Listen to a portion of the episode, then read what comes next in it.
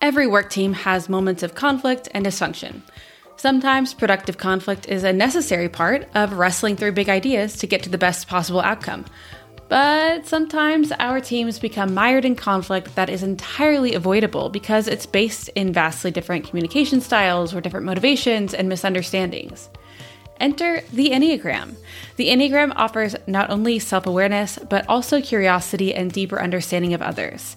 I teach the Enneagram and consult with teams to improve their communication styles, conflict effectiveness, and self leadership, all of which foster highly engaged and high performing teams. During a recent team event, I heard over and over this just makes so much sense when I looked around the room and saw who was fitting within each type. And now I know why this person asked so many questions, or this depersonalizes some of the conflict we've been having because I can tell we're just coming from different perspectives. So now that we know where we are, we can see how we can get aligned. So, if you're looking for ongoing support or simply considering an engaging introspective module for your team's offsite or event, let's talk.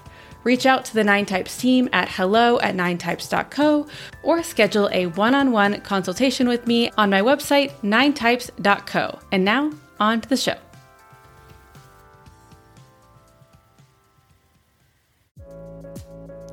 Welcome to Ask an Enneagram Coach. I'm your host, Steph Barron Hall. I'm a certified Enneagram coach, creator of Nine Types Co. on Instagram, and author of the new book, The Enneagram in Love. Every other week, you can find me here answering all of your pressing Enneagram questions so that you can understand yourself more clearly and find new paths toward growth. Let's get started. Welcome back to another episode of Ask an Enneagram Coach. I'm really excited about our question today. But before I get started, I wanted to mention that you can submit questions as well. You can send a voice memo or your question via, I mean, it can just be text to my Instagram um, at nine types co or you can email me at hello at nine types.co and you will be able to tell me your questions. And i think that'll be really fun. Um, i'm really looking forward to hearing them in your words and showcasing them here on the podcast. So feel free to send those in. The question i have for today um, i've had for a while so people constantly ask this question. And so I wanted to actually address it.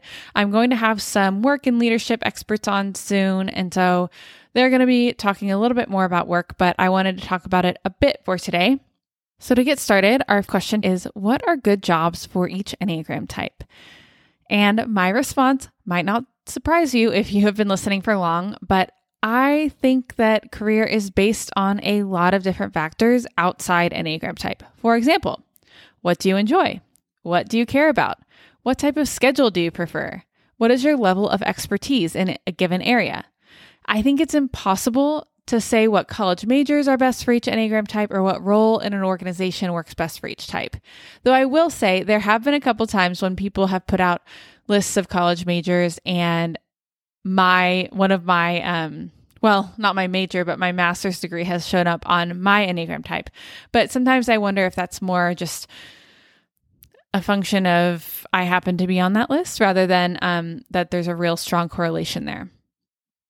I truly believe that any type can be a leader and any type can be a good employee. Many of those differences are more individual and not based on type. So I'm not saying that every single person is the best leader and the best employee, but any type can be. I think threes and ones are often thought of as the hardest workers, but any type can actually be a highly motivated, hard worker. That said, there are some things that might be helpful for each type to consider as they try to determine the best fit for them career wise.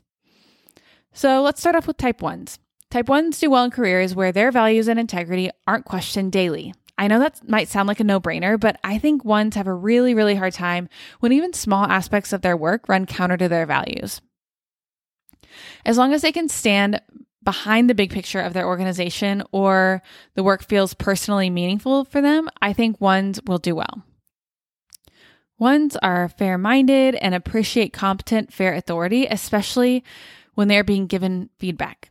They prioritize clarity and communication. Ones also hold common courtesy and high regard. So things like people who are constantly running late to meetings, people who don't do their work well, or uneven application of rules will be really upsetting for a one at work. Interestingly, ones can at times lack courtesy when their frustration toward others lacking courtesy reaches a breaking point. So if they're constantly afraid or frustrated with a coworker for always running late, they might just be like, "Why aren't you on time?" You know, kind of have like a little moment where they let that frustration out, and that can actually that can kind of cause one of those self-criticism spirals because they're like, "Oh, why did I say it like that? I shouldn't have done that. That wasn't appropriate in their minds." Even though maybe there was some truth to what they were saying. In terms of quality of life at work, ones will be most satisfied when in jobs where they can take initiative to improve things. Ones can't help but see the way that things can be better. And if they're not allowed to take initiative to make improvements, or if they have to jump through a million hoops before they can touch anything, they will not thrive. So that's for type one. Let's move on to type two. Twos do well in careers where they feel like they can positively impact a team or the entire field. So, not all twos are extroverted, but most twos want to find a way to feel connected with other people. They filter their work through this lens, and they will thrive when they feel appreciated for the way their work is improving the lives of others. Twos are really conscientious and they appreciate when others interact with empathy and kindness. They also really appreciate being kept in the loop to what is going on, whether that's with the work that they are doing or in the office. Twos see the world in terms of connection and relationships. Of course, we often think about this about the way that twos talk with other people, but I also think it comes into play when we consider twos and ideas. When planning projects or ex- executing procedures, twos often consider how everything is connected and how each task will impact the other tasks. In terms of quality of life at work, twos will be more satisfied in environments with positive, warm connections. Twos don't have to be best friends with everyone in the office, but if the office culture is cold or toxic, twos might really struggle to feel content, and this can really impact their work performance. Twos tend to have a harder time looking past this than some of the other types. But again, most of us don't like that type of work environment. So keep that in mind as well. All right, let's move on to type three.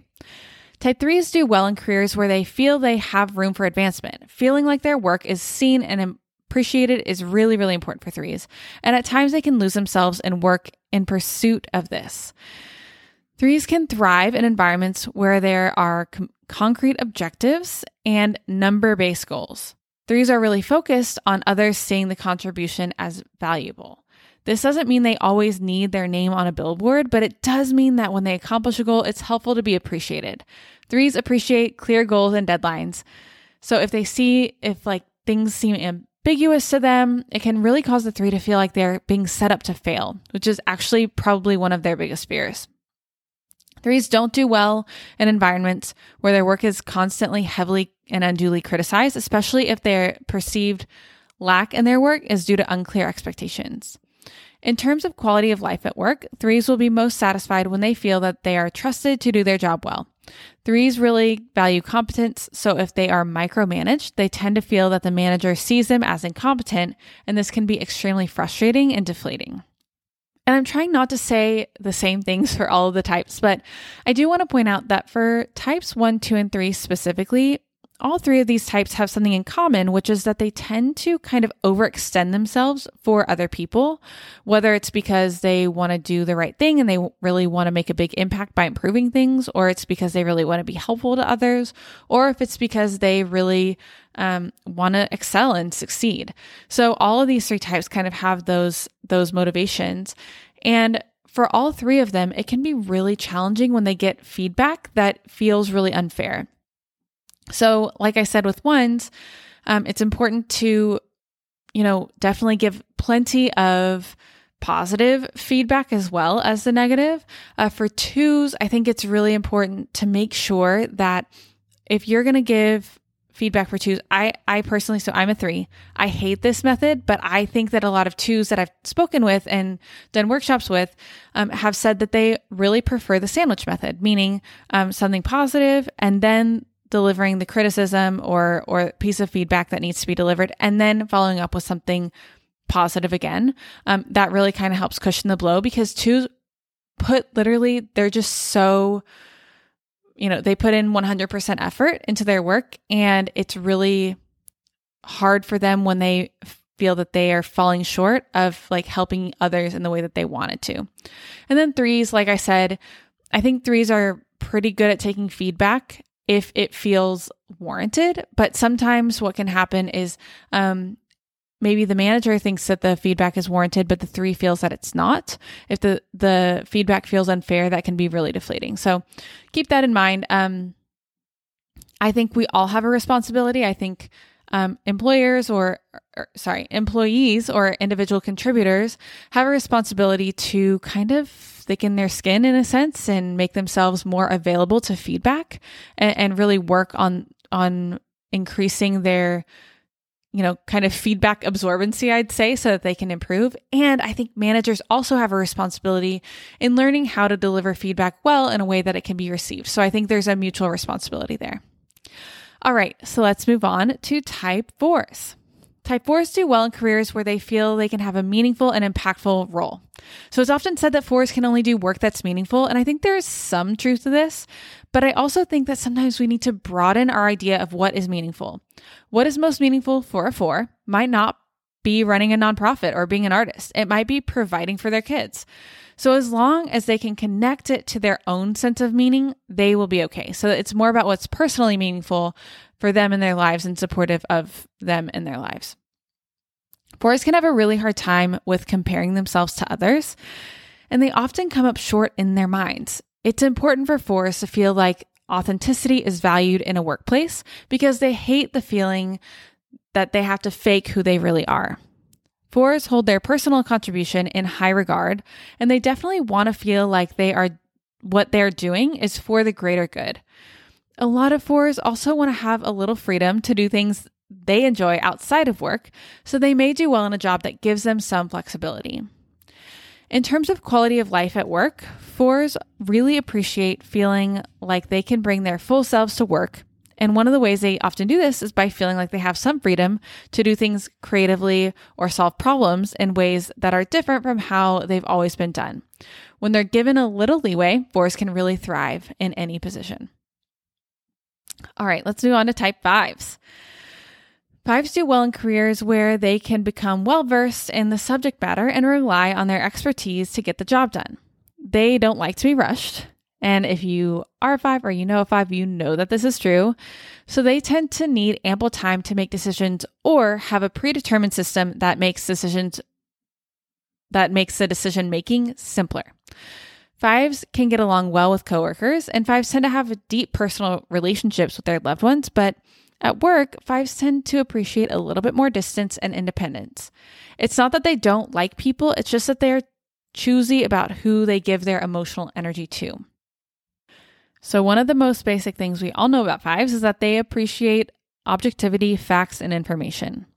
While fives don't always express themselves with emotion, they may get frustrated or feel pressured and overwhelmed when they're asked to make decisions quickly and feel rushed.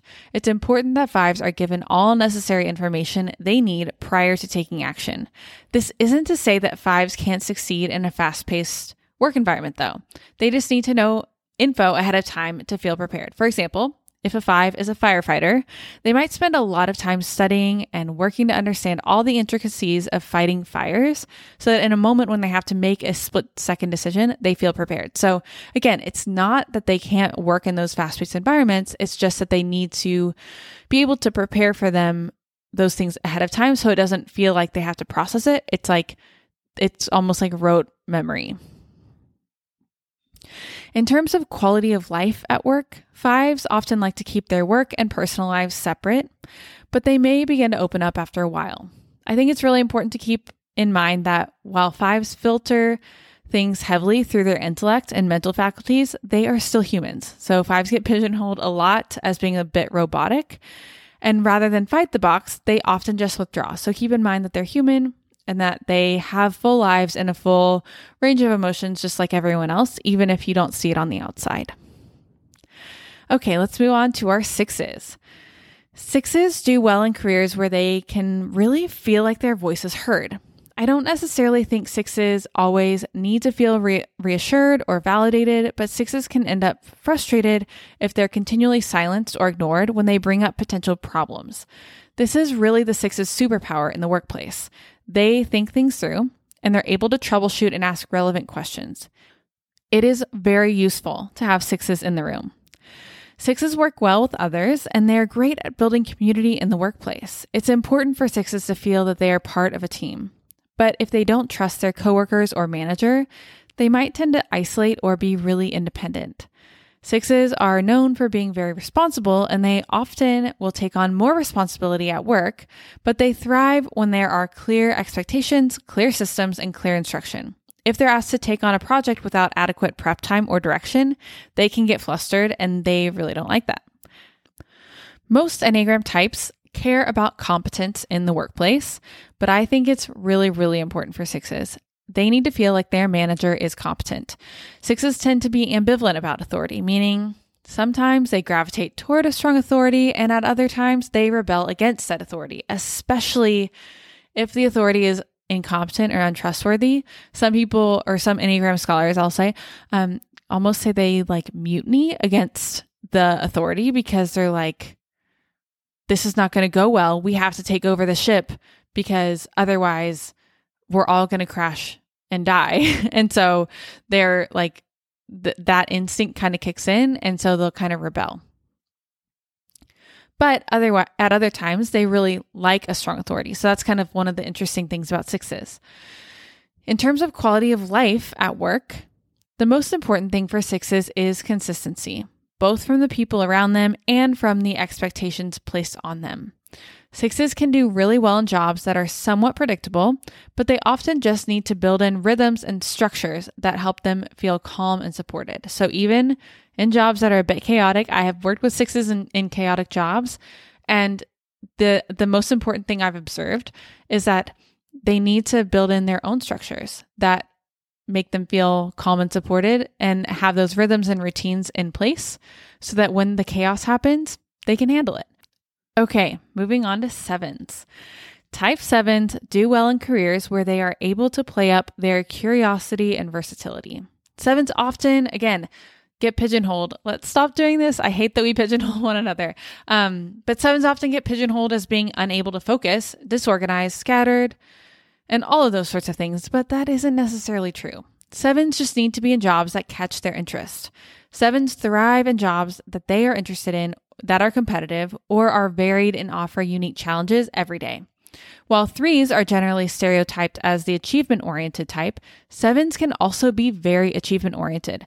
They want to do well and be successful, and they'll apply a lot of determination to get there. Sevens can be fun and whimsical in the workplace, and they might even be the office jokester. But even more than that, they want independence. Sevens can have a really difficult time with authority since they tend to have a rebellious streak. While most sevens can rein that in and get their work done, other sevens may prefer just to be their own boss. They often have the dreams, imagination, inspiration, and drive to start something new. So you'll find a lot of sevens in entrepreneurship because they they see the world as so full of possibilities and they see themselves as capable of achieving those. And I think it's really important too for sevens as entrepreneurs. I've talked about this a bit before, but for sevens as entrepreneurs, I think it's really important for them to build the scaffolding. So they'll try and, you know, fly high and have all their big dreams and, and they'll take action and it, they'll be soaring. But then soon enough, they'll realize, oh, I don't have the scaffolding built up underneath this to actually support it. So they need to either learn that themselves or better yet, have somebody else come alongside them and help them build the things that they aren't naturally gifted at. And that's super, super helpful for them to be successful as entrepreneurs. In terms of quality of life at work, sevens typically prefer environments where they are not micromanaged and have some freedom to take initiative. Sevens are quick thinkers, so it can feel exhausting to have to stop and ask permission for every little thing. So you can see again why sevens might love entrepreneurship. So, type eights. Type 8s do well in work environments that let them thrive in their natural strengths, meaning they are allowed to be leaders, they get to be outspoken, and they are free to get their job done. It might seem like that last one is a no brainer, but sometimes 8s experience red tape or an abundance of required documentation, or the constant need for permission as obstacles getting in their way in the office. It's not that eights don't want to do things properly or they don't want them done properly. It's just that for most eights, things only need to be communicated once. So for a lot of eights, they might see, you know, having to jump through all that red tape or, or um, fill out multiple things to be a little bit of, you know, just paperwork and it, it becomes redundant. So they kind of want to be able to just do their job without having all the excess stuff. Eights also really, really need a competent manager, or somehow they will end up managing, especially when they've been in the office for a while. An eight can build deep friendships with coworkers because they really care about people. And I'm pointing this out because eights are often seen as uncaring or too tough, but they actually do really care. But in the workplace, eights are really there to get the job done. They don't find it to be too important to constantly be talking about anything other than work when they are at work. Often, off the clock, it's a completely different story. But eights can sometimes have a not here to make friends type of attitude. Eights do well in settings where they can have autonomy. They tend to want to make a big impact, so they can feel frustrated when they're constantly being held back by others, especially when it's because others aren't really doing their job.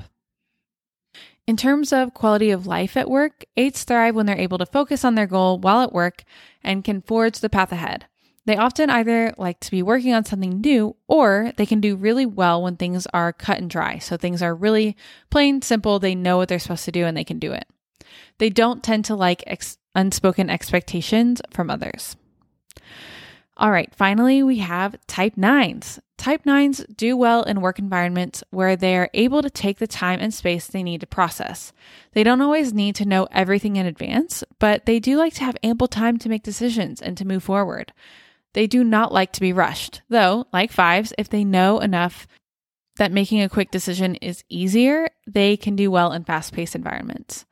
It's important to nines to feel like they are in cooperation with their coworkers, so they do best in environments where people work together well or they have the ability to work alone. So they also like that independence part. Some nines are really social and thrive when their coworkers are also that way, whereas other nines prefer to be a little bit less involved.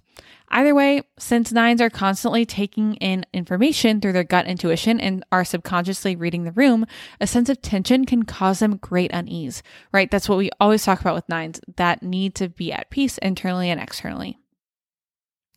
Sometimes this tension and unease can manifest physically as exhaustion or sickness if the nine isn't really in tune with how they're feeling, if they've ignored it for too long, or if they've just decided to get tired, go to sleep, um, withdraw anytime something comes up, then that's kind of when that can start to happen. In terms of quality of life at work, nines thrive with balance. They don't like to feel off kilter, so they do best when they're able to feel like they're keeping some sense of equilibrium in their lives.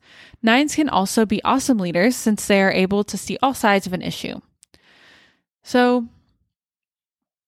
that is all nine types. Um, so again, when I mentioned I I think I've mentioned a few times the thing about being personally meaningful. And I'm really talking about what helps each type or each person hit their individual goals. Even if someone isn't in love with their work, they might find it meaningful if it's if it's the means by which they can provide for their family, meet their financial goals, etc. Sometimes when people reach out to me and ask to recommend jobs or majors based on their Enneagram type, they're likely struggling to understand themselves, their likes and dislikes, and their interests. Or maybe they're just struggling to actually focus on what they want and make a bold decision. On this note, I think it's really important not to outsource that. I think that there might be people close to you who can give input, but I want to challenge us all to get to know ourselves and believe in our own abilities to make good decisions. I think when you start to look at it that way and start to see everything as open to you, start asking those questions like, what do you enjoy? What are you good at? And if you say you're not good at something, is it that you're really not good at it or you haven't tried it yet? You haven't gotten the appropriate training. There are people who maybe they want to do something having to do with math and after four years of college learning math, they still can't get basic algebra. Okay, then maybe you shouldn't be doing something with math. But for the most part, we tend to be interested in things that we kind of have some sort of natural inclination toward, I think. So yeah, definitely even if you're if you feel like, "Oh man, I'm not good at it." Don't give up. Like I think that there are a lot of things that we can all do that we don't do because we tried them one time. And maybe this is just a type 3 in me, but um we try it one time and then we're like, "Oh, I I can't do it. I'm not good at it." No. Keep trying. Um but yeah, I I think it's really important rather than asking the Enneagram what you should do for a job or what you should study for college, ask yourself and get better at, at learning yourself and, and understanding yourself and what, what's working for you and what's not. So that's all I have for you for today. I just wanted to answer one big, all encompassing question where I hit all nine types instead of several smaller ones. But hope you enjoyed it. Hope it was helpful for you and you found it to be a bit encouraging. I'm really looking forward to the episodes I have coming up for you. If you enjoy the podcast, please subscribe, leave a rating and review. Those are really helpful to help other people find it as well, who might also like the Enneagram or might also have some of the same questions that you do. So feel free. Um, part of the reason I designed the podcast the way that it's designed is so that, you know, when people reach out to me and have similar questions, I can shoot them the podcast episode where I've answered it.